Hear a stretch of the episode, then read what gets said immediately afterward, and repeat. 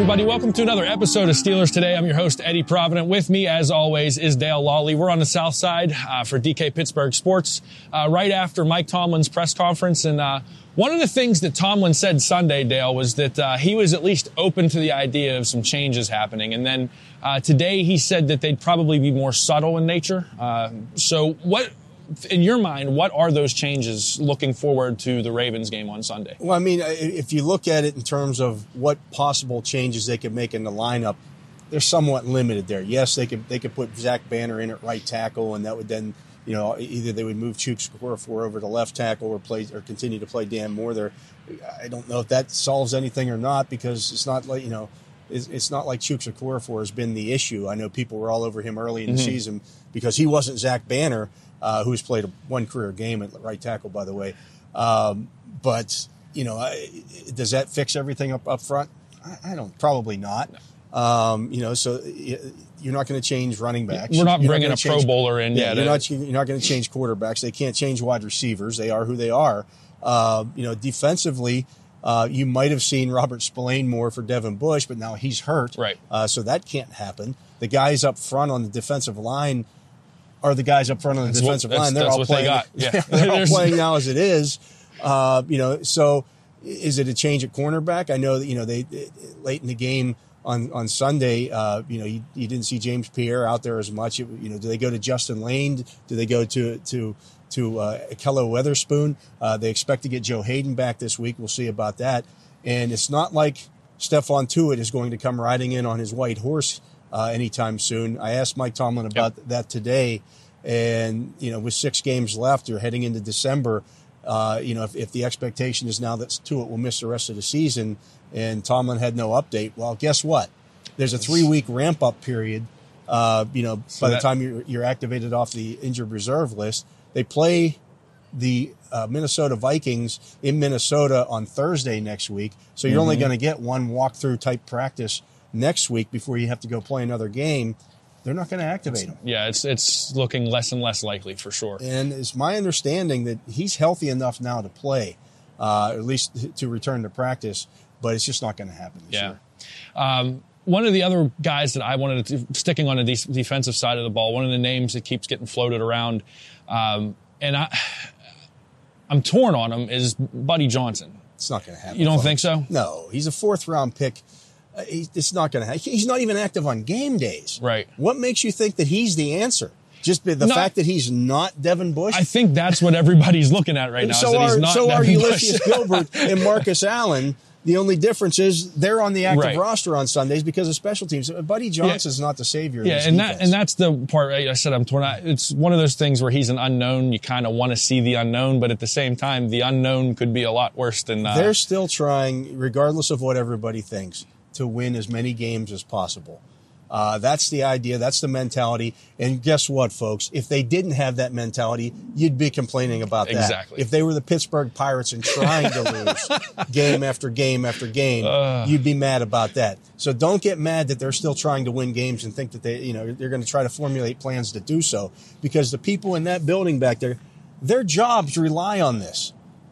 That's what they're, that's what they're here to do. So they're not trying to lose these games. It's just ha- it's happening, and it happens to everybody around the league. It's cyclical.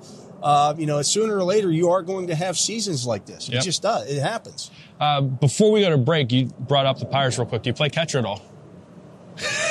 I have.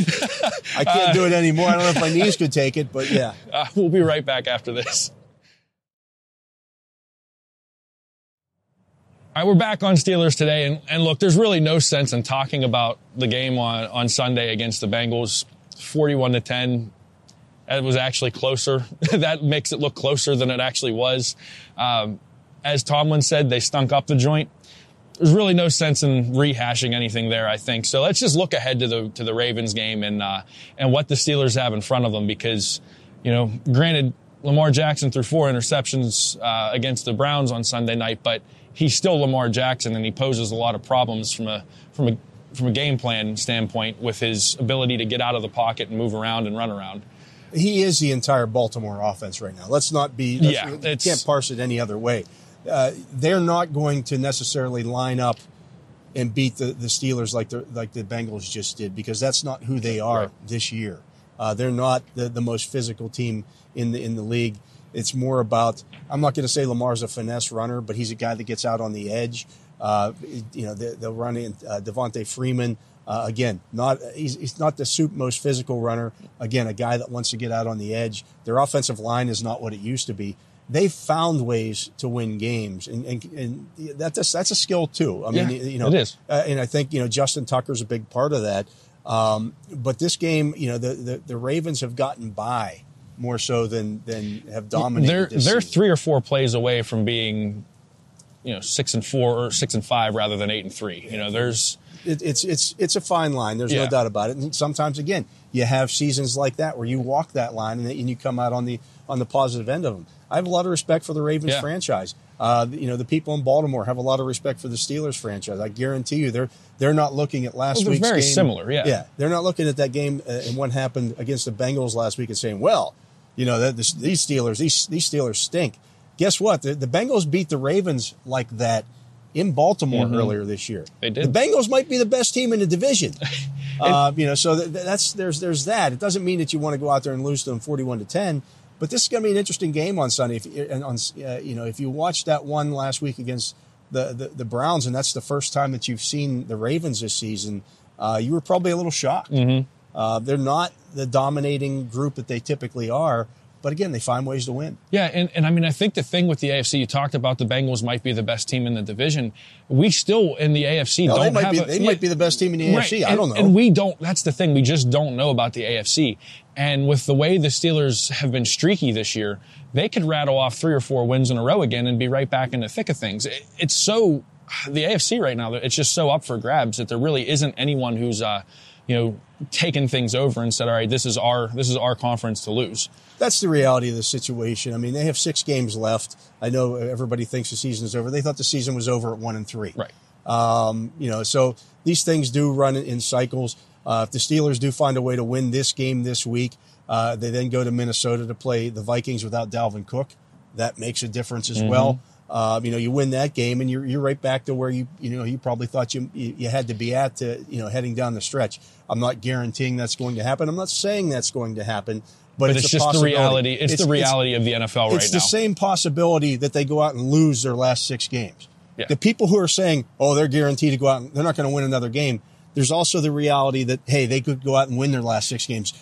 Those are both those are both true statements maybe the middle is somewhere in between, and that's more reality. It's any given yeah. Sunday. Look at look at the Buffalo Bills right now. We were two weeks ago talking about the Buffalo, Buffalo Bills as being the class of the AFC.